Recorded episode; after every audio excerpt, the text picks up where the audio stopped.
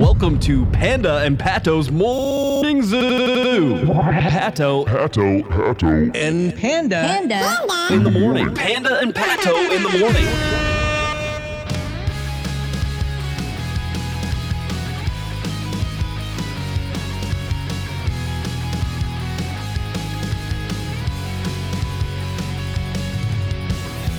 It's time for another episode of Corner of the Galaxy from the Box, the show that gets you behind the scenes of the L A. Galaxy and into the minds of soccer reporters and M L S experts. Your hosts for the day are Corner of the Galaxy's Josh Guesman and L A. Times soccer reporter Kevin Baxter.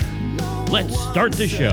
Hello, everybody. Welcome to Corner of the Galaxy from the Box on corner of the galaxy dot com. I'm your host, Josh Guesman, coming to you on Monday, May twenty-first, just hours after the L A. Galaxy's one nothing victory over the Montreal Impact. This is the first time uh, I think we have ever done a show within hours of a game being over, so we're glad uh, that we can bring you the, the most complete, total reactionary response we can muster together. And to help me do that, of course, is the one, the only Mister Kevin Baxter. Kevin, thanks for uh, thanks for hanging in there, buddy. It's been a busy day for both of us, hasn't it?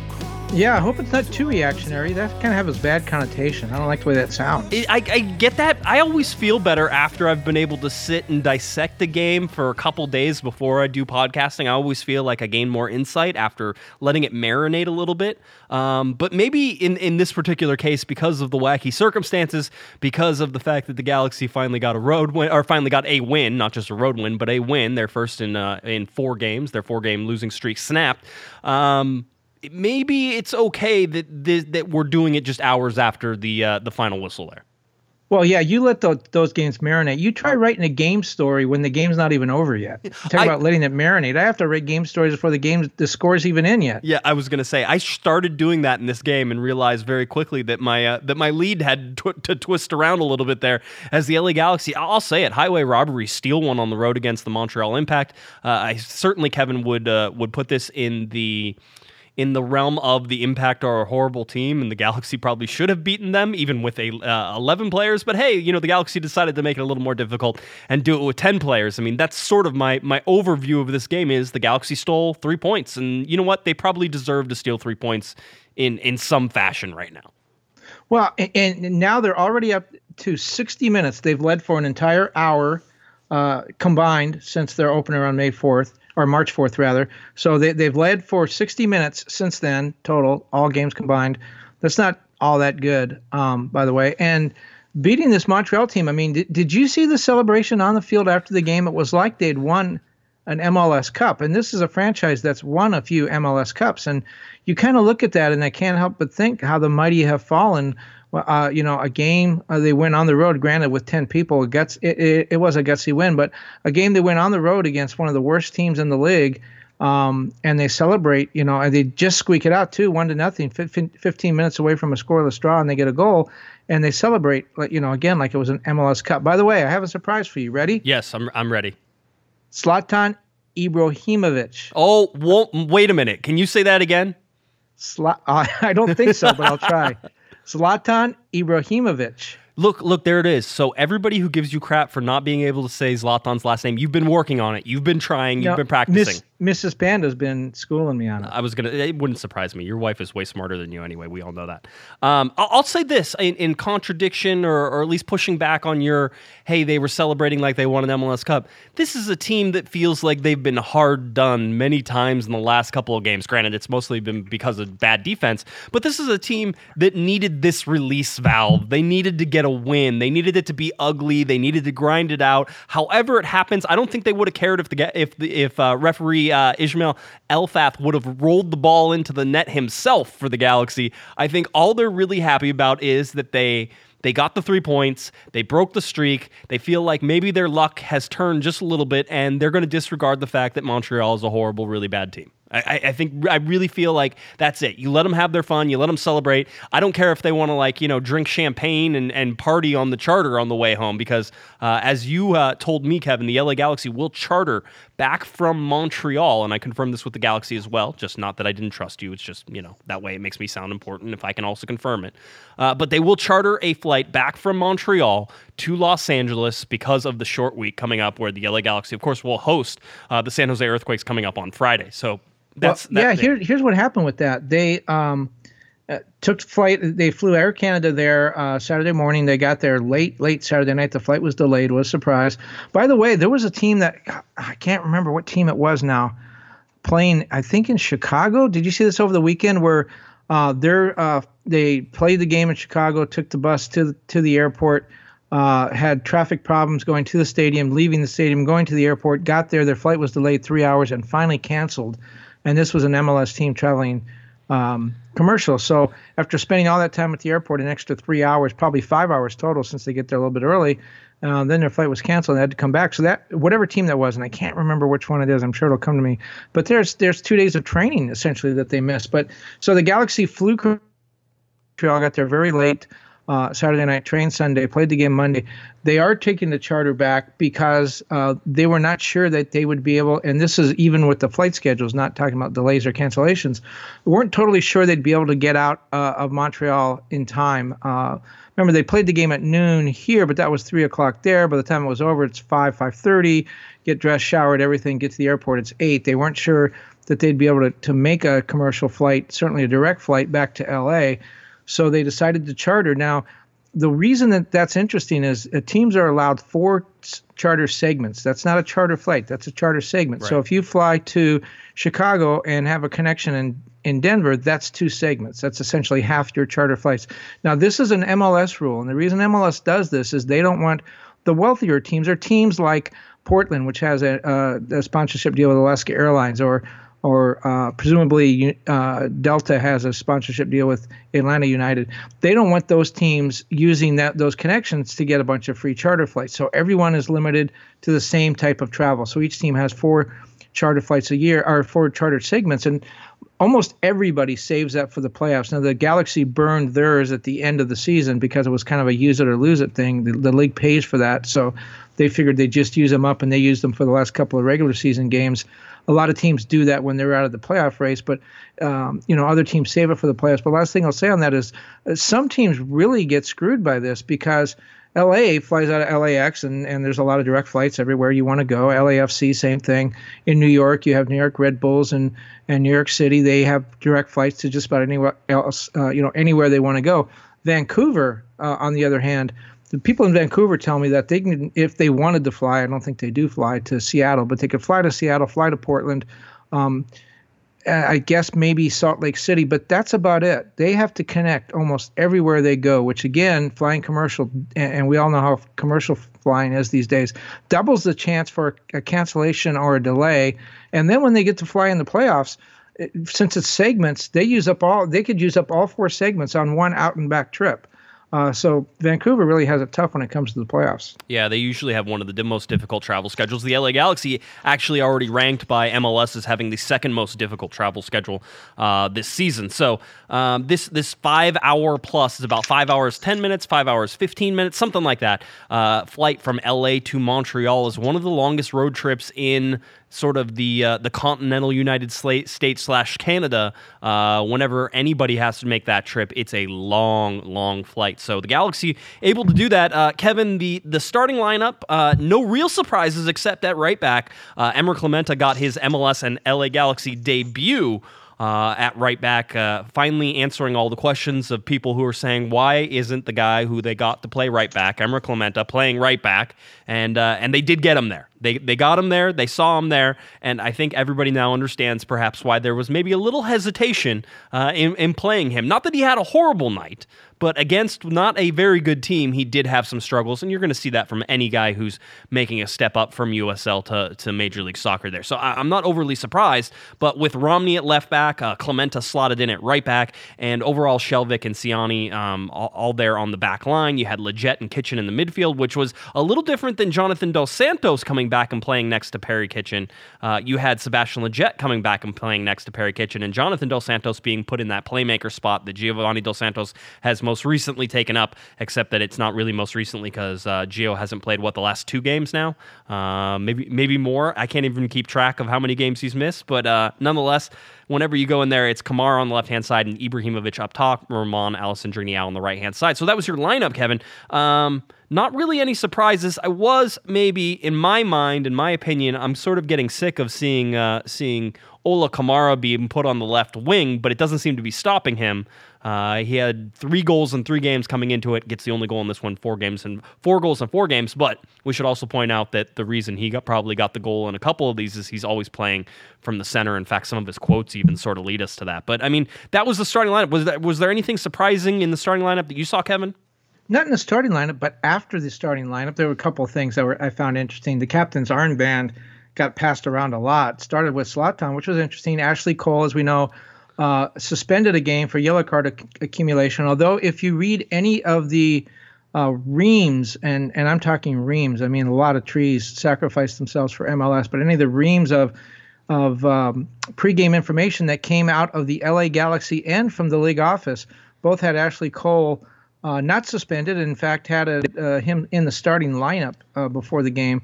So Ashley Cole was not even in the city, uh, in the country of Canada. So he did not play, did not start. But other than that, uh, the starting lineup did not surprise me. But so, uh, so Zlatan got the armband because right. Ashley Cole was not there. Then he gets the red card, comes out. Um, there was, looked like it was a little fight, at least uh, in the T V broadcast I was watching, a little bit of fight with Alessandrini and somebody else. And Alessandrini got the armband, put it on, played with the armband till the sixty-fourth minute. Then he came out.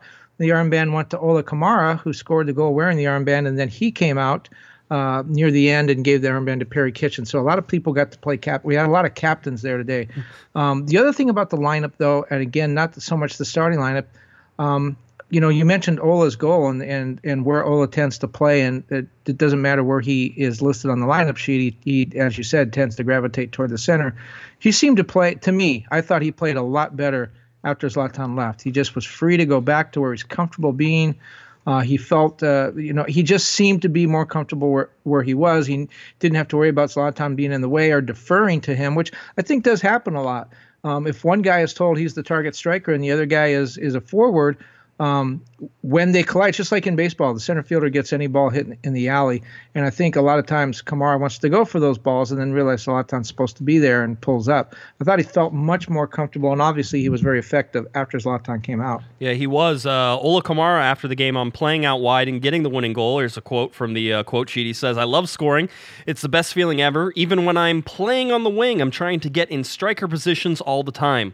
When Zlatan got the red card, I played on top, and I was able to get a match-winning goal. It was a great feeling. For me. We really needed that win after four losses.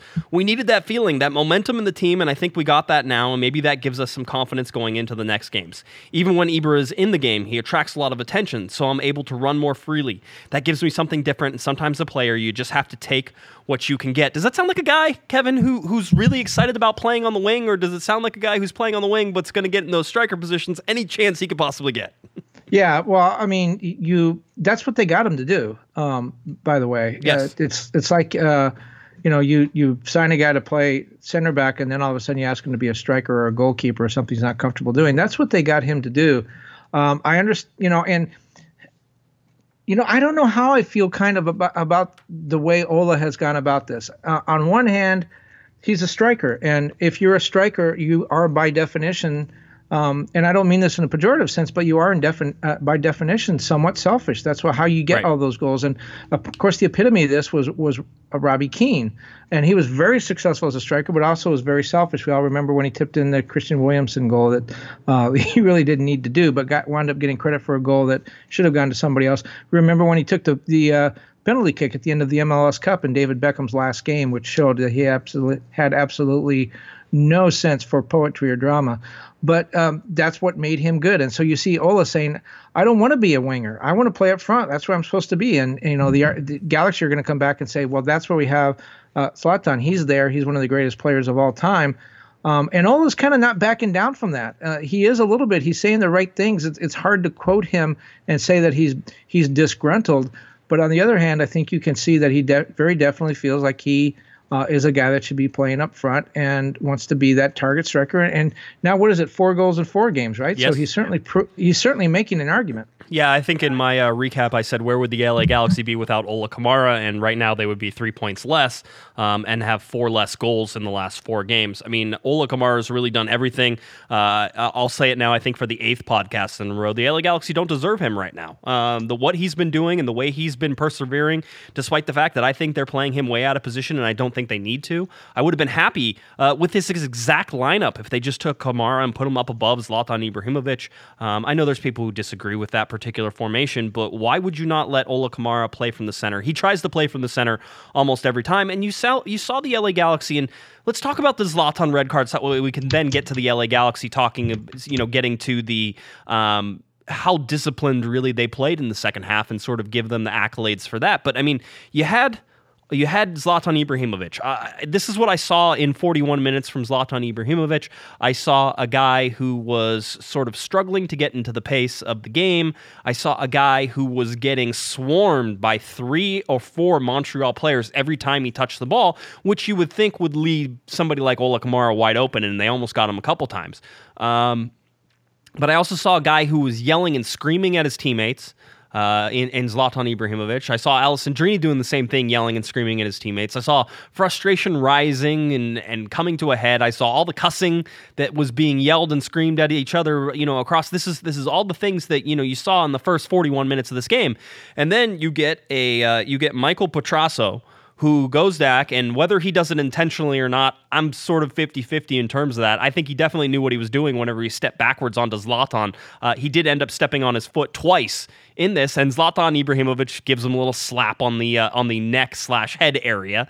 Um, and as soon as you saw it, you knew it was a red card. It wasn't a question. If you get hands to the face in Major League Soccer, you know it's a red card. It's not even a hard... That one, this is the least controversial play or least controversial red card you'll probably ever get. It's just obvious, even though M L S sometimes does stupid things like not suspend or red card people who choke other players, uh, but hands to the face or any sort of violent conduct uh, towards the face certainly is going to get you a red card. And in Major League Soccer, it's such a point of emphasis. It's such an easy call um, that they're going to call every single time that, you know what, it's Zlatan's mistake. It was a huge blunder by him. He forgot that in Major League Soccer that they have Uh, V A R, and quite honestly, he he probably knew that he was gone as soon as he slapped him. Well, I'm going to come to the, the defense of my old friend Zlatan, or my new friend, I guess, the guy whose name I can now pronounce. Yes. Here it is again, yes. Ibrahimovic. Good there job. You go. Good job. My, my new friend, Zlatan Ibrahimovic, I want to come to his defense because he did get stepped on twice. Um, he's been pushed around a lot. I mean, we saw that, I, I think it was last week in Dallas, where on a corner kick, he was pushed around pretty well. Um, guys are going after him, and it, Ziggy talked about this, and I'll, I'll let you get to the quotes in a minute, but Ziggy talked about this, how, you know, big-name players come from Europe, and they get treated with a little bit of respect, and and they earn that. This is not anything that, that uh, you know, the opposing, and what by, I mean by both opposing players and officials. Opposing players tend not to go after them, and officials tend to give them a little bit extra leeway. And this is not something just in in, in soccer. It, it's universal in sports. A great pitcher, Clayton Kershaw's, the home plate for Clayton Kershaw is a little wider than it's going to be uh, for somebody else. Uh, you know, for a rookie pitcher.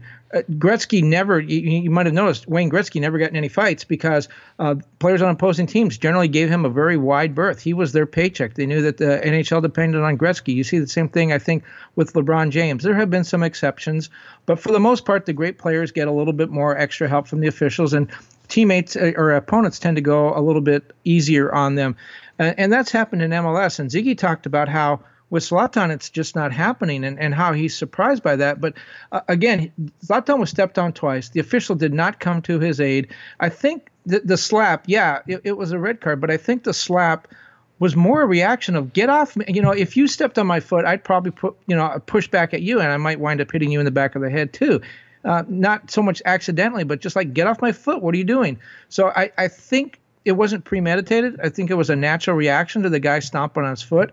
Zlatan hobbled off the field. Let's remember that. So yep. He did appear to to be injured. So I, I don't really fa- fault him on this. I, I think it would have been difficult for anybody to sit there and think, how do I respond to this guy stomping on my foot twice? I'm hurt now. Um, oh, yeah, wait a minute. I can't hit him in the head. So that was interesting. Then the other part, Ziggy, and again, you're going to talk about the quotes. Ziggy makes the point of the guy stomped on his foot. Zlatan reacted to that. Um, and it, obviously the Montreal player committed the foul because he got a yellow card.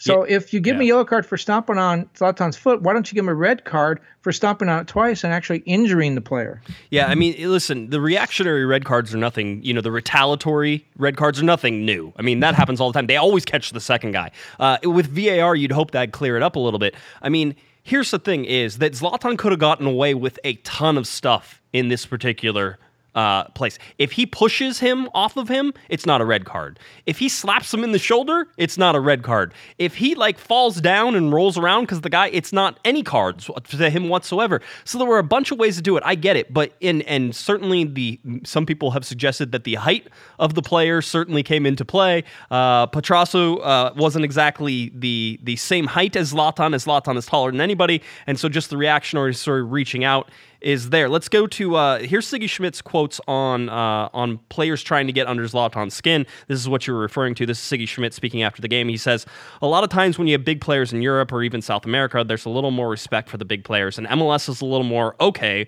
well, I'm going to show you kind of attitude rather than a little of that respect. I don't know exactly what happened out there, so I can't really say, but certainly people are going to challenge him. Listen, I- I'll say this. Um, sort of to to push back at your your comments and to push back at Sigi Schmid's comments is that uh, people have been trying to get under Zlatan's skin like since he started playing because he's known as, to have a temper. He's known to do stuff like this. So if you're a defender in Major League Soccer, I would be the I would be right there trying to egg him on, trying to push him, trying to do the whole thing. I don't know that stepping on him again. If it was on purpose. Um, it's really hard to sort of tell, but he certainly got stepped well, on twice. Well, he did it twice. Yeah, he did. It, but it's still even in the realm of, like, if you step on something and then you're like, oh, oh, you know, and you sort of are a little off balance and then he stepped on it again. It's hard to, like, it wasn't a clear stomp. I'll say that right now. It's not a clear stomp. He did step on him twice, though, and I can certainly say that I've seen defenders be smart enough to know how to do that. So all those things being equal, yes, I get it, but Zlatan has to be better. That's the whole thing. Is Zlatan has there were there were a bunch of different ways to react to this, Kevin, and the worst way he could have reacted is the way he did it, and he he bears the fault for that. He doesn't get to escape from this, as in I didn't do anything wrong.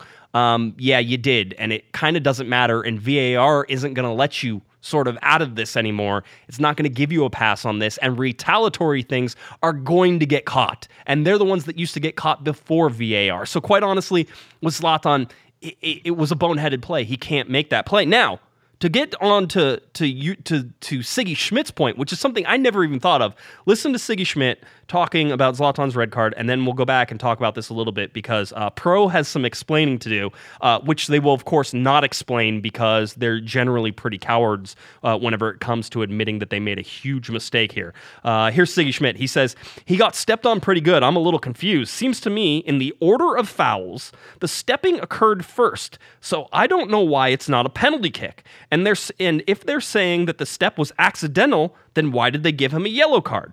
So it makes no sense. If you give him a yellow card, it means he stepped on him on purpose. And if he stepped on him on purpose, then it has got to be a penalty kick, and Zlatan gets a red card for his reaction to it. Anytime you play a man down like that, everybody digs a little bit deeper, and we talked about this being an adverse situation and wanted to define our character now. Okay, so Sigi Schmid, in that quote, Kevin, is not arguing the red card. He, in fact, he acknowledges it. He says, yeah, then Zlatan gets a red card, but why isn't it a penalty kick? And he's absolutely one hundred percent right in terms of, was there a foul? If there was a foul that he got stepped on, which we all agree he got stepped on, then that foul happened first. And if that foul happened first, why is it not a penalty kick? Is there something in the rule book, which, you know, I, I have not dug through enough, to be honest. Is there something in the laws of the game that says, I can give a yellow card for something if it's not a foul, but it's sort of a warning to be careful, because otherwise they gave a yellow card to to uh, to to Petrasso for something, and we know that it was for stepping on Zlatan. So if he stepped on Zlatan, then it's a penalty kick. Yeah, I, it, I mean Ziggy seems pretty clear, and the fact that one precipitated the other. Again, I know that uh, I'm not going to win this argument, but I would go back to say Zlatan Zlatan did not react, to, you know, out of thin air. Uh, maybe he he the reaction was incorrect, but again, the referee is saying, "Hey, we're going to give you a yellow card for doing this, and then we're going to give you the red card for retaliating." And I, I kind of think Ziggy's making the point of, uh, he's retaliating against a, a, a foul that should have been dealt with more harshly. Yeah, not only more harshly, should have resulted in a penalty kick for the L A Galaxy. And all, uh, you, very rarely will you hear pro, the uh, the organization, the pro referees organization, very rarely will you hear them come out and say that they made a mistake or that they'll clarify this. And, I mean, not to get too in the weeds here, there is a way, and there has always been a way, for reporters to ask referees questions. We don't get them in post-game press conferences, Kevin, which would have been so much fun. Uh, that, I think, sh- is one of the things that really needs to change. If, if M L S really wants to take a step forward, start having the referees come in when requested for a post-game press conference and let us ask a couple questions, and they can just give us the answers. It doesn't have to be adversarial, but it certainly would get into the mind of the referees. And there is a way for reporters to do that. It's just a very structured way. Uh, it's very... Uh, you have to go exactly by the book, and if you screw up any of the steps in order to do it, you don't get an answer. And basically it has to do with something called a pool reporter, and the pool reporter has to submit a question to the referee a, before a certain time after the game, and then the referee will, will give a written response to that question, although sometimes those written responses are because it was a foul. You know, but, it's that type well, of thing. Well, here, here's why that didn't happen today. It, it's because the foul in question, or the, the call in question, went against more harshly against the L A Galaxy, and they're the visiting team, and there's no traveling beat writers there. Uh, there's only the Galaxy personnel there, and and uh, that didn't create near enough of a of a storm uh, right. for M L S officials on site to say, yeah, we're going to address this. Now, you, if that had happened the other way around, if it had been a Montreal player, and they presumably have a number of radio reporters and, and newspaper reporters and web reporters and all kinds of bloggers and things there, you know, maybe fifteen or twenty people come into M L S and say, we demand an answer to this. Then maybe they go to the uh, to the referee and say, pool reporter's going to come in and ask you a question. But, uh, you know, it's not going to work the other way around. And by the way, I don't know if, if what broadcast you were watching. I was actually watching in Spanish, and I found it very interesting that after the uh, the goal, the, the camera angle that I was watching went to the stands, and there was a tall gentleman wearing a Ibrahimovic uh, jersey, and he had a man bun, and he and they showed him on camera standing up to uh, applaud the goal by Ola Kamara. I thought that was pretty fast that uh, that Zlatan was able to get dressed, showered, and get into the stands. Yeah. You know, with his man bun all tied up and his jersey still on, and, and cheer the Ola Kamara goal. That was a pretty classy move by him to cheer his teammate from uh, the stands. I, I saw that replay as well, and uh, that guy wishes he was as good looking as Zlatan Ibrahimovic, uh, and just a little bit as wealthy. So yeah, I mean, listen, you the, got a crush on Zlatan, don't you? Yeah. Oh yes, obviously. Isn't that? Please, I got. I, I was told today after I pre- pre- correctly. predicted that Zlatan Ibrahimovic would get a red card and would get ejected after I saw the foul. I was told that I should just change the name of my show to Corner of the L A F C, which doesn't really work that well. And and quite honestly, if you're if you're that upset about Zlatan making a boneheaded mistake like that, you, you should you should stop drinking so early in the day. This was just a weird game, Kevin. To, to kick off at noon on Monday, what is what is that crap? And obviously, it was a it was well, a holiday in Canada, but geez, it was it was it's disorienting, orientating, and I don't like it. We no more of that. Well, it's yeah, it's Victoria Day, and on top of that. I mean, there's a lot of things wrong with that. I just want to go back to um, you correctly predicting something that had already happened. You said I was I predicted Zlatan would get a red card after I already saw the red card foul. So that's not really much of a prediction. I'm I, I'm not taking you to buy a, a lot. Okay, wait, hold on. Let's let's clear this up very very clearly. They showed the replay before the referee had even gone over to V A R, and I said Zlatan's getting a red card. That's it. Thank you very much. Have a nice day. And I'm that's, like, that's and, bold. That's it, bold. bold. Hey, it is. Hey, be, you know why? Because I actually know M L S rules, and I know any hands to the face. Ask Giovinco about hands to the face. All right, because he grabbed a guy sort of by the jaw and was like, no, no, no, don't try to take the ball from me. And he got a red card for a hands to the face. A lot less violent than Zlatan's little. I I, I, I want to call it a slap, but a slap almost gives it too much credit. It was like a a shooing away. It was it was as if it, it was a front-sided backhanded slap. Does that make sense? Not really, okay. But I I wanted to say that the, you talk about the, the day and the schedule of the game. Um, Miss Panda was asking me today, too, why they're playing at noon on a Monday. She thought it was ridiculous. They said, well, first of all, it's not noon. It's three o'clock. They're in Canada. And second of all, it's a holiday in Canada, so it makes perfect sense. But what doesn't make sense is the Galaxy, it is their longest uh, trip of the season. Um, they will make other trips back to the East Coast. They go to play New England, which is almost as long. Um, Philadelphia, and this will be interesting, too, to see how they handle this.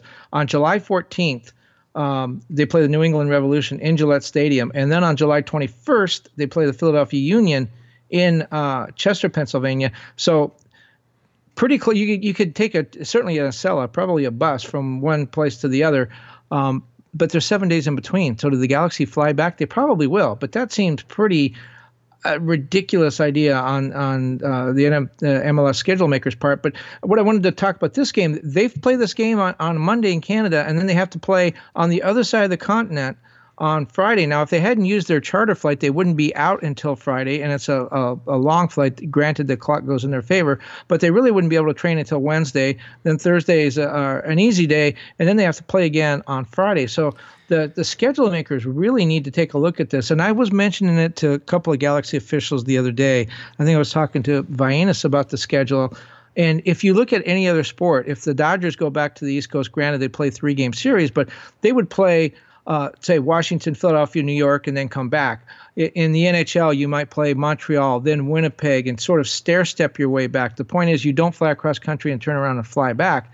And that's what they're doing in M L S. And I, I, I get it. It's like the N F L. You only play once a week. But to see the Galaxy have to go back and forth across the country four times in the span of a week when they play New England and Philadelphia, and then seeing them have to make this trip when they have another game in four days, I mean, does anyone look at these schedules and and, and realize how ridiculous this is? Yeah, M- MLS doesn't care, apparently. Um, that's all. That's really what it comes down to, because you could have had the Galaxy play this weekend, uh, Kevin, and it would have been a normal sort of sort of game. And, you know, yeah, hey, it's great. But apparently they really wanted the Galaxy in Montreal to play them on the Monday, and then they really wanted a nationally televised game, which is it's going to be on on UniMás, I believe, uh, is is the San Jose Earthquakes, the Cali Classico on Friday. You could have moved either of those games. Um, if you're going to play them on Monday, have the Galaxy play, you know, San Jose on Sunday. Um, and this is the kind of crap that makes, you know, M L S, uh, outside of the fact that they can't figure out that Ashley Cole is suspended.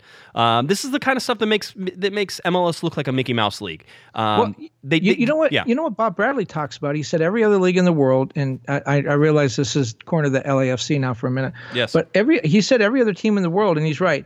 For the most part, there are certain exceptions, but for the most part, they play home and away, home and away. You don't play two games on the road in consecutive weekends. You don't play two home games in, you know, consecutive games.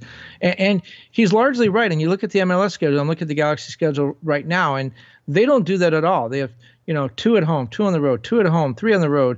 Um, and when you have a situation where the Galaxy, for example, have three games on the road in July and three successive uh, games on the road, July fourteenth, New England, come home, July twenty-first, Philadelphia, come home, and then they play L A F C five days later, which is a road game, but is essentially in Southern California. So the point is, why, why do they do that? Why can't they go home and away, home and away? And the reason that is a good thing is because you wouldn't have the New England, Philadelphia situation, and because you get to spend a week in your own bed if you're a player before you go out on the road again. You don't have to travel to consecutive road games. If you look at what happened with Houston, the Galaxy playing back-to-back games in Houston and Dallas, losing both three to two, uh, losing on late goals, you got to think the Galaxy get, gets at least a draw from one of those. If one's on the road and one's at home, you just it, it, you the Galaxy were hard bitten both those games, and you got to think they come out of one of those games with at least a draw. Yeah, well, it's at home. I mean, here's the argument: if you're if you're saying that, you know, I agree with you one hundred percent. You should go out and come back and go out and come back if that's the way it's gonna,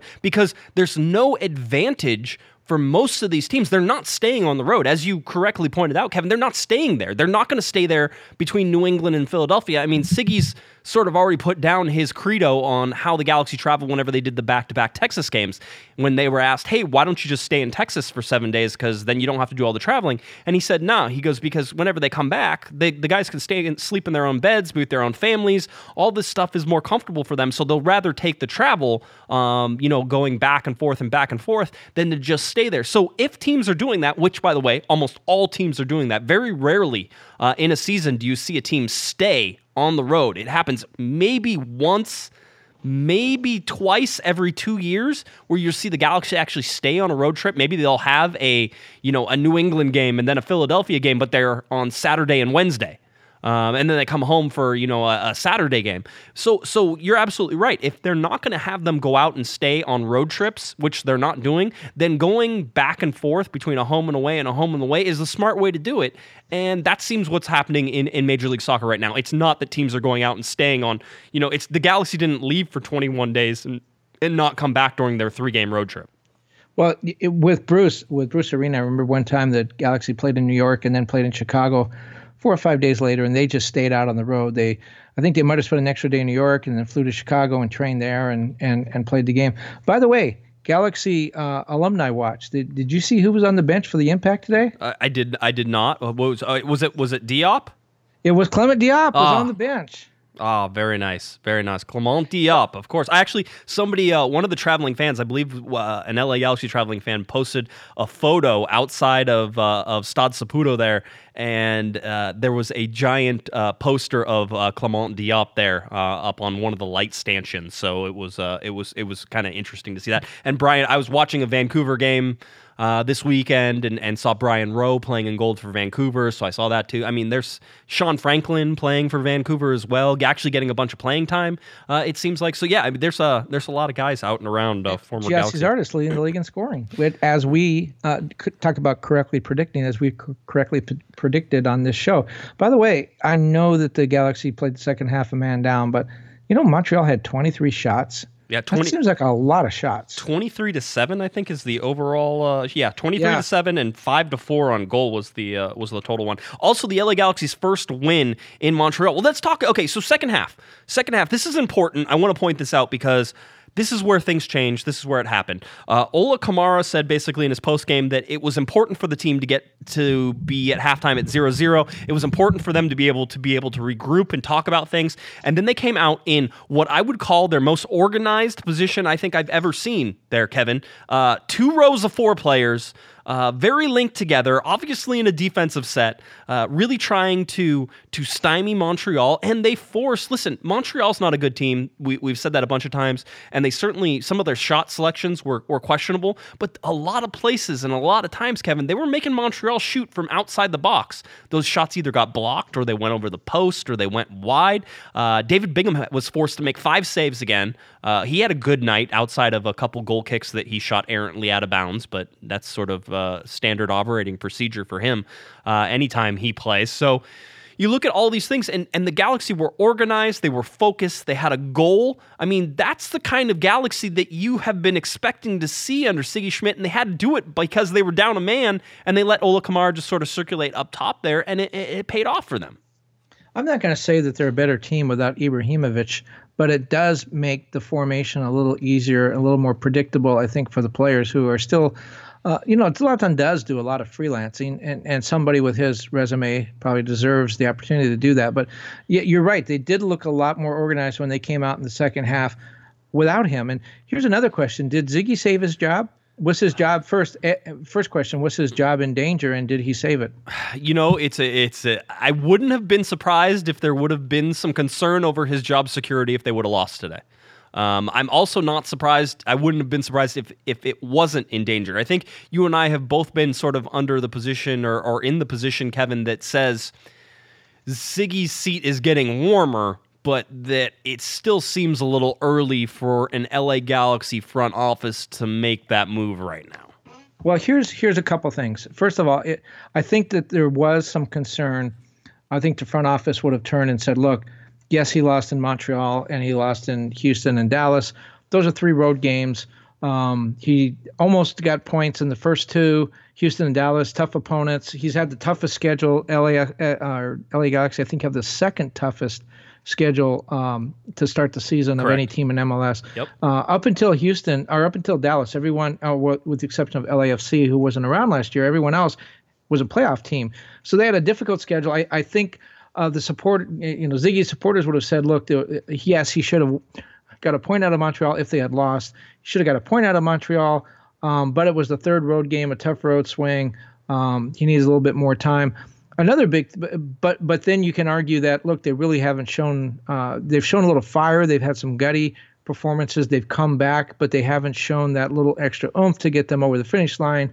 you know, a lot of their games they lose late. Yes, they uh, in in Dallas they fought back from a one goal deficit twice, only to lose the game. So you can look at that from both sides. You can say, yeah, they had a tough schedule, but you can say the team's not playing well. But uh, in talking to somebody very close to M L S, what they told me is is they think that uh, Curt Onalfo did not get enough time uh, to prove himself. And you and I have talked about that, and we, I think, both agree on that. that right. That the, the the the hook was a little bit early on Curt Onalfo. And this person told me that because of that, that he believes the Galaxy now have come to grips with that, and they realize that. And so what they're doing is they're giving Ziggy extra time that they didn't give to Curt Onalfo. Uh, remember, Ziggy, and going into this game, had won five of twenty-four games since he took over as coach of the Galaxy. That's not a very good record. Um, but that they were Chris, Chris Klein did not want to be seen as the guy who fired two coaches in the span of ten months. Uh, and so Ziggy is going to get extra time, even if it means they wind up sacrificing the season. And I'm not saying anyone's made that decision. I'm just saying that because they pulled the uh, the switch on, on Curt Onalfo so quickly, that Ziggy is going to get extra time simply because of the optics. You know, they don't want to look like a, a team that changes coaches every ten months. Yeah, I mean, and I, I, you told me that, and I sort of agree in, in how they're looking at things and how they're going about it. Yeah, I mean, I think the Galaxy could, you know, if they make another change here, it's basically admitting defeat. And if it, it, defeat again, uh, it's admitting that they got it wrong again. And if that happens, you'd have to imagine that there are more changes in order than just a coach. Because, like, more five five year extensions, probably. I mean, I would I would say that maybe even five year extensions might go out the window if if another coach goes. So I mean, that's that that's where the Galaxy sit right now, is that they are they're having to worry more about optics of how things look, Kevin, than just worrying about the play on the field. Um, and I think that's a that's a dangerous place to be, and it has been a dangerous place. Now, granted, Sigi Schmid gets bailed out by, you know, Ola Kamara, quite honestly, and he should be making sure that Ola Kamara is a happy camper with almost his uh his one million dollars a year. So, I mean, y- you look at all those things, and y- you say, yeah, the Galaxy didn't play well today. They played better in the second half, which they have done pretty consistently throughout the year. Um, but, the, you know, they figured out a way to get it done. I, I think that's really the bottom line you take away from this. They figured out a way to get it done. They got it done. I mean, I even had questions about Sigi Schmid. Made a substitution in the sixty-fourth minute, made two. Uh, he took Romain Alessandrini off the field. He took uh, Sebastian Lletget off the field. I seriously questioned, and I still question, and I know it worked out well for Sigi Schmid, so, you know, he could tell me that I'm full of crap, which I'm sure he would happily do. But why do you take Romain Alessandrini off in these particular situations? You didn't go more defensive by bringing in Chris Pontius and, and Ima Boateng. With Boateng, you provided a relief valve for the Galaxy. So I love that sub. I thought that was great. And remember, I'm Mister Uh, Ima Boateng, you know, shouldn't play anymore, blah, blah, blah. But I thought I thought Ima was very good on the night, did exactly what the Galaxy needed him to do. And that's the type of performance you want to see from Ima. Coming off the bench and being that relief valve, being the speed that, that Montreal had no answer for. And ultimately, the I, I love that they list... Uh, um, Uh, Ima Boateng, Kevin, at five foot six inches, because if he's above like five three, I'd be amazed. Um, but all five six, let's just say it's true. All five six of Ima Boateng got the header that sprung, um, you know, uh, Ola Kamara through, and Ola Kamara beats two defenders in order to, and a goalkeeper through the wickets there, um, in, in order to to get the goal, only goal of the game. So I mean, that that substitute paid off. But what is Romain Alessandrini doing that Sigi Schmid doesn't like? That was the most defense I've seen Romain Alessandrini play in the history of Romain Alessandrini with the L A Galaxy. I thought he was excellent on the day. I thought he was doing yeah. everything that he could, and you saw him come off, and he kicked water bottles, and he refused to shake hands. And if I'm Romain Alessandrini, I'm ticked off too.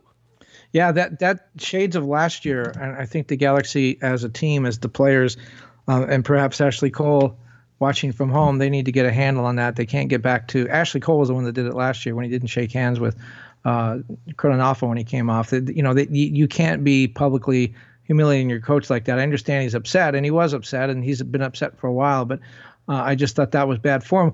And speaking of substitutions, though, were you surprised to see Thomas Hilliard-Arce come on uh, one minute into the stoppage time? They they were they were going, adding a defender. They wanted to get defensive in posture, um, but they had Daniel Sturris on the bench. Why would you bring in Hilliard-Arce a young rookie in a situation where you're trying to hold on to a lead, where I think that experience is, at that point, is more important than any physical attribute somebody might have. And yet you went with the rookie over uh, this, the grizzled veteran Daniel Sturridge on the bench. Uh, probably. I, I don't know. You're right. They could have. They could have brought in Sturridge. Um, I would say that in my mind, why I wouldn't want to do it is Sturridge had a nightmare of a game last week, and I would probably want him nowhere near the defense in a in a late minute goal issue. Uh, because he gave up a late-minute goal in the last game against F C Dallas. So maybe there's a little bit of some learning there. And I thought bringing in, you know, Hilliard Arce was a good move, and it gave the Galaxy five defenders, and it wasted time. And David Bingham, by the way, did very well on wasting time in this game. You, you Got t- a yellow card for it. Got though. a yellow card. He, he knew he was going to get it. He, he was expecting it. He was just trying to delay it. You're always trying to delay it just as long as you possibly can. Uh, so that way you can continue to waste time. So the Galaxy did well there. Uh, Perry Kitchen got another yellow card, um, which means that he's on yellow card watch now, uh, so he has four, and if he picks up another one, then he would be suspended for the next game. I think I got that wrong on last week's podcast, although I swear to God, if I could find a replay of the F C Dallas game, I'll watch it again, because I, I swear that I saw Perry Kitchen pick up a yellow card, but nobody has it, and it's on nobody's record. Swear to Zlatan, you mean? That's, yes, obviously. Um, so, so I mean, you know, there, there's all these things. I thought the Galaxy's defense played well on the night. I know there's people who still hate. I thought Romney had a good night. I thought uh, Shelvik had a good night. And I thought Siani had a good night. And this is against a bad team, and I understand that. Clementa struggled. I expected him to struggle. He's a U S L player. I thought Perry Kitchen and uh, and and Sebastian Lletget did better in the second half than they did in the first half. But quite honestly, in the first half, they were left out, hung out to dry by their midfield in front of them a bunch of times, and you could see it. Kobe Jones was comment- commenting about it on the broadcast. So, I mean, looking at all of the things that you saw from the Galaxy in this game, Kevin, you take away, you know, some important things. One, Ola Kamara is is the real leader of this team right now. Uh, he's the one who's out there scoring goals. He's the one who's out there, uh, you know, bailing the Galaxy out, and he has been for the last four or five games. He is that good. And, and two for me is that the Galaxy put in a concerted team effort on defense in the second half, and it paid off for them. I don't know what else you can take away from, you know, being down a man and winning. Maybe there's some some added, uh, you know, uh, uh, bonus points that you get in your mind, uh, you know, everything. But I, I guarantee you, all those players are exhausted. They worked hard. They got three points, and they they did what they were supposed to do. I said they would get four points out of the road trip, Kevin, and I'm I'm minutes away from from getting. They almost had five points in these uh, in these uh, three games that they had. So wow, yeah. You are optimistic. I am not ready to say that these guys are are going to win the Champions League just yet. Um, I want to see what happens against their uh, their next two opponents. They play San Jose at home, a, a bad team. They should win. Correct. Uh, they'll be back in Fortress StubHub. Um, they should win that game, but I, I'm interested to see how they play without Zlatan and to see Ola Kamara just run all over the field and go crazy. I think that's going to be something to watch for. Um, so, again, weak opponent without Zlatan at home. That's a game that they I think they need to not just win but to dominate, and I want to see what happens with uh, the formation without Zlatan and see what happens with Alessandrini too. He may go back into what he claims is his favorite position and may stop kicking water bottles. But then they follow that up with a Wednesday, May thirtieth game, again back at Fortress StubHub against F C Dallas, a team that's played very well, very hard to score upon, just beat the Galaxy. Um, and they're going to have Zlatan back. And so now how do we welcome him back into the lineup? How do we adjust the formation uh, to keep Ola happy and to keep Ola productive? The, the happiness isn't nearly as important as the productivity. To keep Ola productive while getting Zlatan back on the field, um, how does everyone adjust to that? And then against a, gif, uh, a difficult opponent. If they get through those two games um, and, and are impressive, win both, or at least get four points out of the two and score a few goals, then maybe I'll be on board with you. But right now, I'm not sure that these guys are the Champions League favorites. Where did uh, what did I say that would lead you to believe that I'm overly optimistic? I said they would get four points on the road. They got three. I said that's pretty close.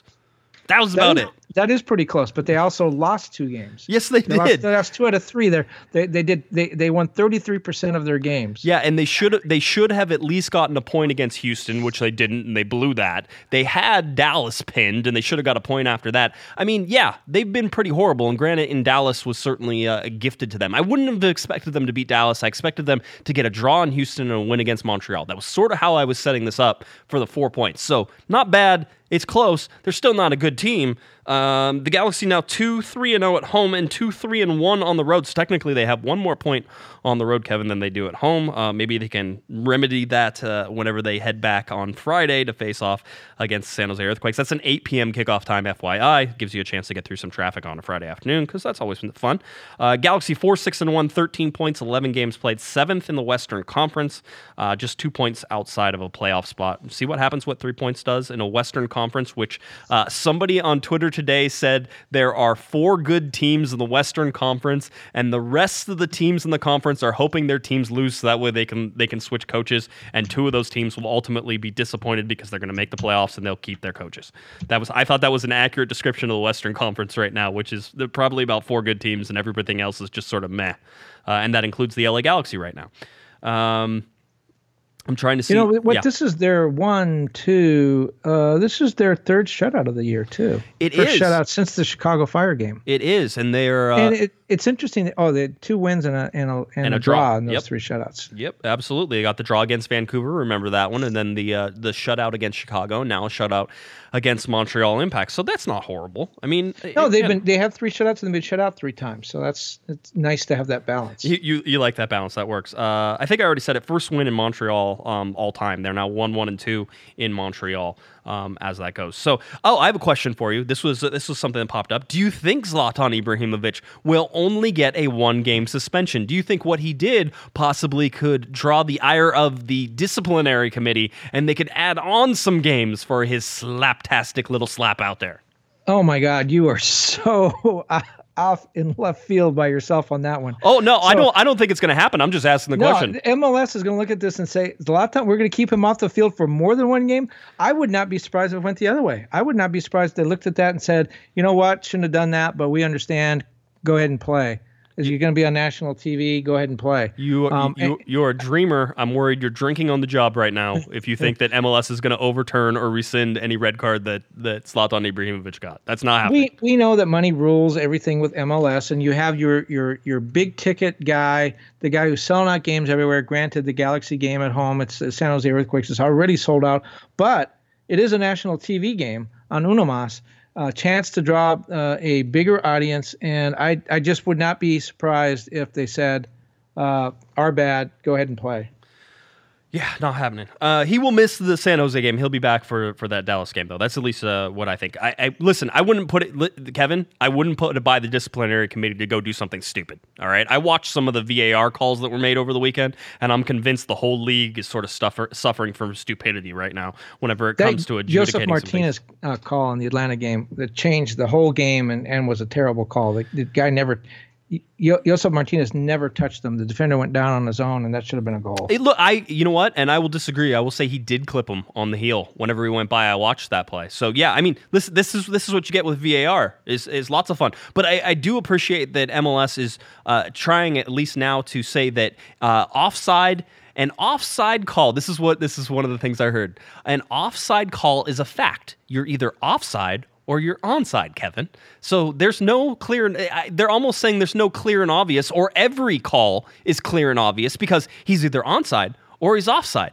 There's no gray area whenever you're watching the replays. And I'm like, no, come on, guys. This, that's ridiculous. So you, you can be almost pregnant or almost offside. Yes, exactly. You could, a little that, bit pregnant, a little bit offside. A little bit offside. You can be a little bit offside. That actually is a, is a true thing. You can be, you're still offside, but you can be a little bit. But basically, uh, in terms of the replays and how they're viewing them, uh, you need clear and obvious. And I've seen a bunch of calls overturned where they have misused V A R. They may have got the call right, but they misuse V A R and the and the rules that they're supposed to be doing, which is nothing new. Well, they don't. Z- Ziggy Ziggy talked about this, but I actually think since we're doing uh, Corner of the L A F C, Bob Bradley was much better in his explanation about this. Ziggy talked about it the same way. He just wasn't, I don't want to say eloquent, but uh, I, but, but basically that's I, what you're saying. I think Bradley explained it better.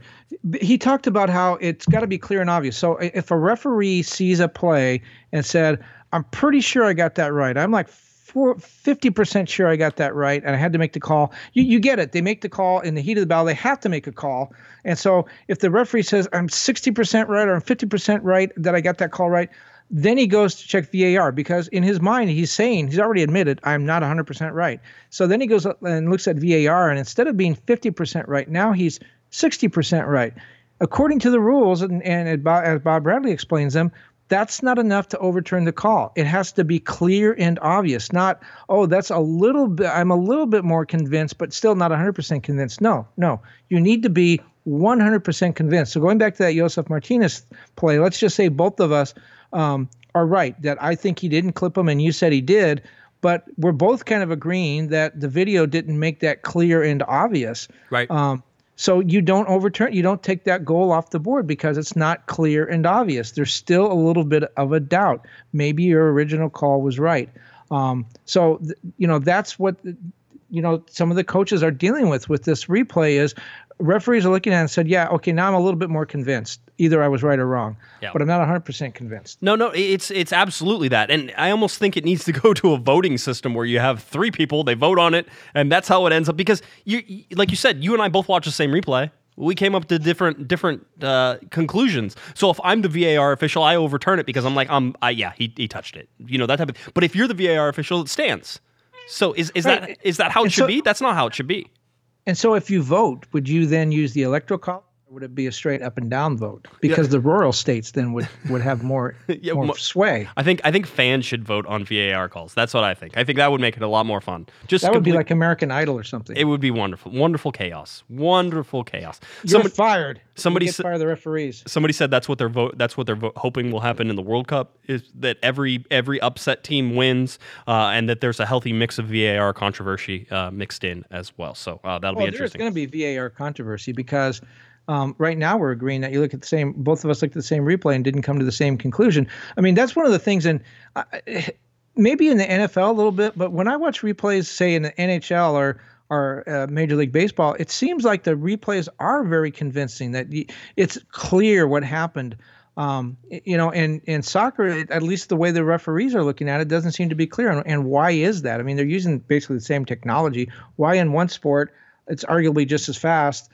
Are the replays, you know, easily discernible? And, and in M L S, everyone seems to have a different opinion. Maybe, maybe uh, M L S needs more cameras. Maybe that's what that's the uh, that's the answer. Because if you look at baseball and everything else, and hockey, there's always seventeen different views and thirteen different backward sides. And in M L S, you usually get two. Uh, maybe you get three. That type of thing. I would be honestly, I, I would really like offside to be modeled. Um, with with you know technology that models the field, and they can just overlay on the replay and be like, okay, there it is. It's either offside or onside, and it can make the determination, and that's that would solve a lot of this V A R controversy because it has to do with off. It has to do with you know when things are offside, and quite honestly, you know, not to go way off on a tangent because we're already way skewed out there as it is. Um, I think the technology exists. I would love to see goal line technology come into Major League Soccer because I don't want to argue about that, and I don't want to leave it up to a video replay. Uh, and the other thing I want to see whenever uh, is that there is a technological, um, you know, solution to offside calls because referees can't make them. We've seen it too many times, um, and so let's start letting a computer make those calls. And I'm, but I'm also the guy who says that a computer should call balls and strikes um, in in baseball games now because that's that's something it can do very easily and has done in the minor leagues. So. So anyway, that's that's sort of how I look. I want to get to some calls because we, we've sort of straggled off here a little bit. I, we got three calls, and, and I apologize if you called in after I got these three, but I'm this, again, our timing and all everything on this has been really condensed in terms of trying to get a show out for you, so we're glad that we at least have something for you. Um, let's go to, uh, to A C from uh, Los Angeles. Here we go. Hey, Josh, this is A C from uh, Los Angeles, California. Just got done watching the game. It's my birthday, so I decided to take the day off. Even though we won, I'm still pretty disappointed in the game. There's no movement from the team, and uh, I don't know what Sigi's doing on the weekdays with this team, but it's definitely not practice. Um, we still have to, there's still issues with the, with the back line, Siani and Chelvic. Worst duo in the M L S. I don't know what else to say, man. All right, peace out, Josh. All right, there's a happy birthday, A C. I think it's A C whenever I listen to it seventeen times. That's what I came up with, but happy birthday, A C. Um, I'm not as... Listen, I think that Chelvic and Siani are the most overpaid duo in Major League Soccer. I think you could certainly say that at around one point six two million dollars uh, between those two. So, Kevin, I could say that, but I didn't think they played bad this game. In fact, I thought Siani played very well, and I thought Chelvic did a, or Chelvic did a good job of uh, of shielding the ball on multiple occasions, and neither of those guys got beat for goals. I mean, overall, you know, cheer the guys when they do a good job, and you can get on them whenever they're bad. But in this game, I was I was okay with it.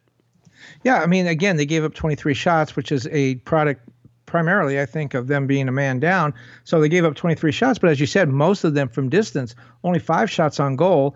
Uh, that those are pretty good numbers. You can understand giving up a lot of shots, um, but none of them in good position. And obviously, Bingham had a pretty good game in goal. So, uh, you know, you look at the results, it's a shutout. It's were they the best defensive duo in the history of M L S? No, probably not. But you got a shutout. So, you know, take that and uh, and get on the plane, the charter plane, and come home and celebrate. Absolutely. All right. And uh, here is, listen, I'm not going to say this person is inebriated. I'm not going to say it because I think the call sort of makes it. But they say, I don't care. You don't need my name. So here they are calling after uh, after the L A Galaxy's win in Montreal. Josh, I'm not going to give you my name or where I'm from. I don't care. Hey, I took an extended lunch break. Uh, I think you could get fly. But uh, check it out. Uh, dude, we know now the order of operation for the captaincy. Check that out. It is definitely Cole, Zlatan, then it went to Alessandrini, then it went to Kamara, then it went to uh, Kitchen. Holy jeez, man. What's with the captains? Oh, by the way, I think you should be coached. Sig out, Josh in. Check it out. Check it out. You were right. Rich Man's out on Gordon. Right on. And also, Boateng off the bench. Yeah, absolutely. So uh, keep that up with that observation, man. Take it easy. Bye. All right. So oh, that, that guy's been into the captain, yeah. Captain Morgan a little bit. just just a little bit. That's fine. Hey, if it takes somebody in an altered state of mind to understand that I am the genius that I am, Kevin, I'm going to accept all of that, all of the accolades. Those, those are the only people that think that, the I, people in an altered state of mind. That's fine. I think it's just another sort of reality that I'm living in outside of everybody else's. All right. Uh, final call that we have uh, from William. You're in, looking. You're looking for a spaceship behind the Hale-Bopp comet. Yeah. Wow. The Hale-Bopp comet. That. No one's going to get that one. I was going to say, when was the last time anybody talked about the Hale-Bopp comet? Never. That, it's been, it's everybody who has talked about it is dead. That's what happened. But, all right. But you know what? The guy that led that cult looks a lot like Roger Stone, just to bring it back to the present day. I, who who is Roger Stone? Where, oh, where come on, you're not following about? the you're not following the Mueller investigation? I am, but like I have other things to do, like pay attention to the Galaxy. All right, that's basically my my full time after after hours career. Okay, you know, oh, career. Google it. Google the Hale-Bopp. Bob Comet guy and Roger Stone and tell me that's not the same person. Yeah, that'll be first on my list of things to do. Here's William in San Francisco. Hey, this is William from San Francisco. And first off, I'm disappointed but not surprised with Zlatan's behavior. You know, every game he was getting a little bit more chippy, and I thought that was just his competitiveness. But, like, even games against, like, a New York Red Bulls, um, he was getting handsy with um, the opponents and Um, so something like this was probably going to happen sooner or later, and anybody who knows his career knows this has happened before. So I, I don't want to talk about it too much. It's just going to be unfortunate because it's going to get drawn up in the narrative, and it's going to look up bad on the club, and it's really going to hurt Zlatan on his uh, uh, captain leadership position. But what I want to talk about is that there's no real, you know, designated plays in the book right now, or it feels that way, because we just saw Montreal at the end of the game do the same left cross and create all these nasty chances, whereas when the Galaxy were on the ball, you know, there wasn't wasn't really any imaginative or any design plays, and I can just see somebody like Zlatan getting lost because he doesn't know whether he's supposed to be a striker or he's supposed to bail out the midfield when they can't find somebody to create like a long pass to. Um, and basically the defense improved without Cole, you know, exhausting himself running back and forth. But like I said, I, I feel like the crosses suffered for that. And, um, it'd be interesting to see how this all develops with Zlatan missing the next game and the expectation that, you know, maybe we can't play him every ninety minutes because our record is actually better when he gets subbed out or doesn't finish the game. So, all right, thanks.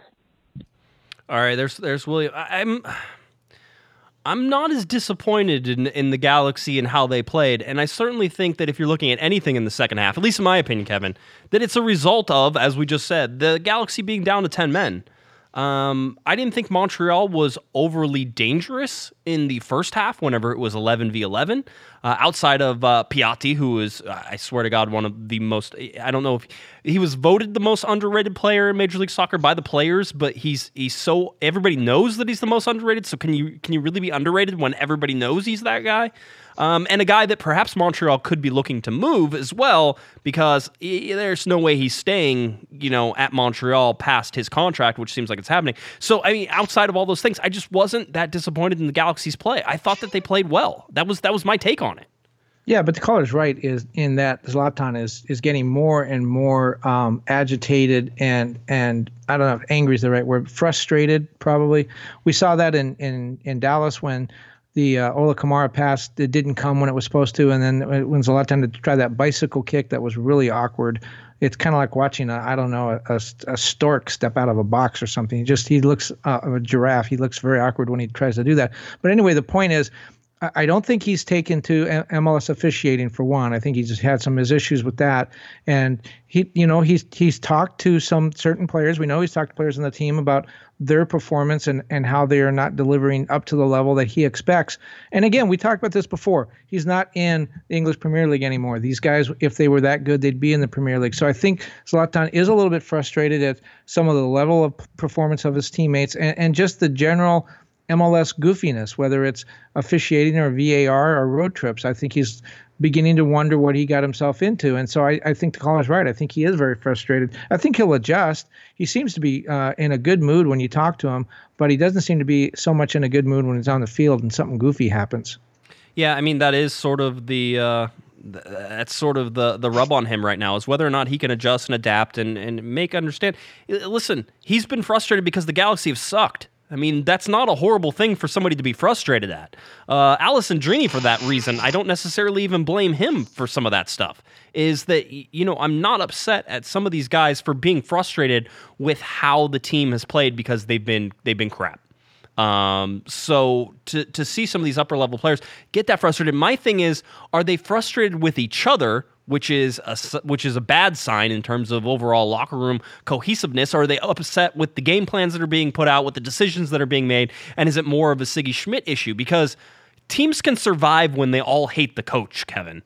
Um, we've seen that. Now, usually that happens when they all hate the coach and the teams are winning. Uh, but at the same time, Uh, you know, I, I'm not necessarily too worried about the locker room at this point. Um, I, I am worried about the confidence they have in the overall game plans that are being put forward. That That's something that still carries over into this, because I don't think the Galaxy were cohesive. Um, I don't think they had a, a smart game plan or, or understood where each other was supposed to play in the first half. And uh, the second half, that changed. And that changed either because Zlatan Ibrahimovic wasn't on the field. That changed because Sigi Schmid went in on the second half and, and gave them clearer instructions of what they were supposed to do. Or the fact that they were down to ten men, which I've always argued is one of the easiest things to do in terms of mentally.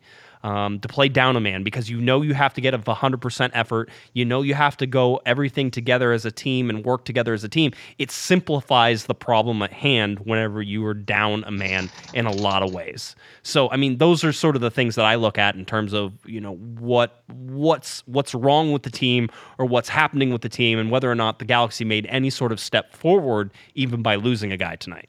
Well, you go back to just, you don't even have to go back that far to last year, and you could see how Jermaine Jones and, and uh, Yela Van Dam kind of blew that team up and blew it up in the locker room, and really appeared to have no, uh, you know, no interest in what the coach wanted them to do or how he wanted them to play. And, and that was a case where I think players are frustrated, but in the case of those two individuals, I thought they turned on each other and turned on their, on their teammates.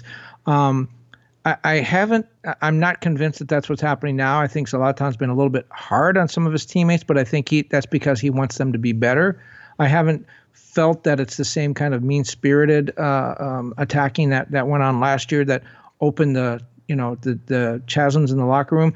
But at the same time, I'm not one hundred percent convinced that everyone runs on the field uh, with Uh, with Sigi Schmid's game plan and says, this is one hundred percent the best game plan I've ever seen. We're going to definitely win this game. I'm not sure that they're convinced that, um, you know, the leadership is all that great. And uh, that may be a little bit behind some of Alessandrini's frustration. Uh, right now I see Alessandrini being mad at being taken out and wanting to play. And it's almost along the lines of the selfishness of, of Ola Kamara. We can be, we're a better team when I'm on the field playing at my best position. Don't take me out of the game. But uh, when he doesn't shake hands with the coach, then you start to wonder about um, um, you. You made the decision, coach. I disagree with it, but you know you're the coach. I'm going to shake your hand, as opposed to you're a stupid idiot. And once again, you took me out of the game, and, and I was going to win the game for us. So it, it's something to to watch. I think it's right on the edge right now. I I don't think it's a problem yet. It's certainly not anywhere close to last year, and I don't think Zlatan or, or Ashley Cole are going to let that happen. But it definitely is something to watch. And if the frustration continues and the losing continues, then it could become a bigger issue. Yeah, the other reason that Romain Alessandrini has been so upset lately, all the frustration, is because he's probably getting no sleep, right? He's a new dad, Kevin. You know how sleep... If I don't get enough sleep, like, you can't even call me on the phone. I get very upset about all those things. So, well, I actually asked him about that, and he said that the baby's sleeping through the night. So um, um, he at least uh, publicly did not use that as a as an excuse. But it is a very good way to begin an interview with him, by the way, all you budding journalists out there. Uh, sometimes uh, Alessandrini gets a little wound up, and if you start the conversation by saying, how's the baby, everything goes much better after that. Yeah, that's right. That's right. Tricks of the trade. There you go. Uh, from uh, from Kevin Baxter. All right. Is there anything else that we want to get to before your chair falls apart, squeaks to death? Um, this is a new chair. Y- you should you should take it back. It's broken. There's something. You over-tightened something. You did say it squeaks. I can hear it. It's everybody hears it. They're all going to be like, "Oh wow, Kevin's chair is really squeaky." Why is Kevin moving so much during the podcast? Do you rock?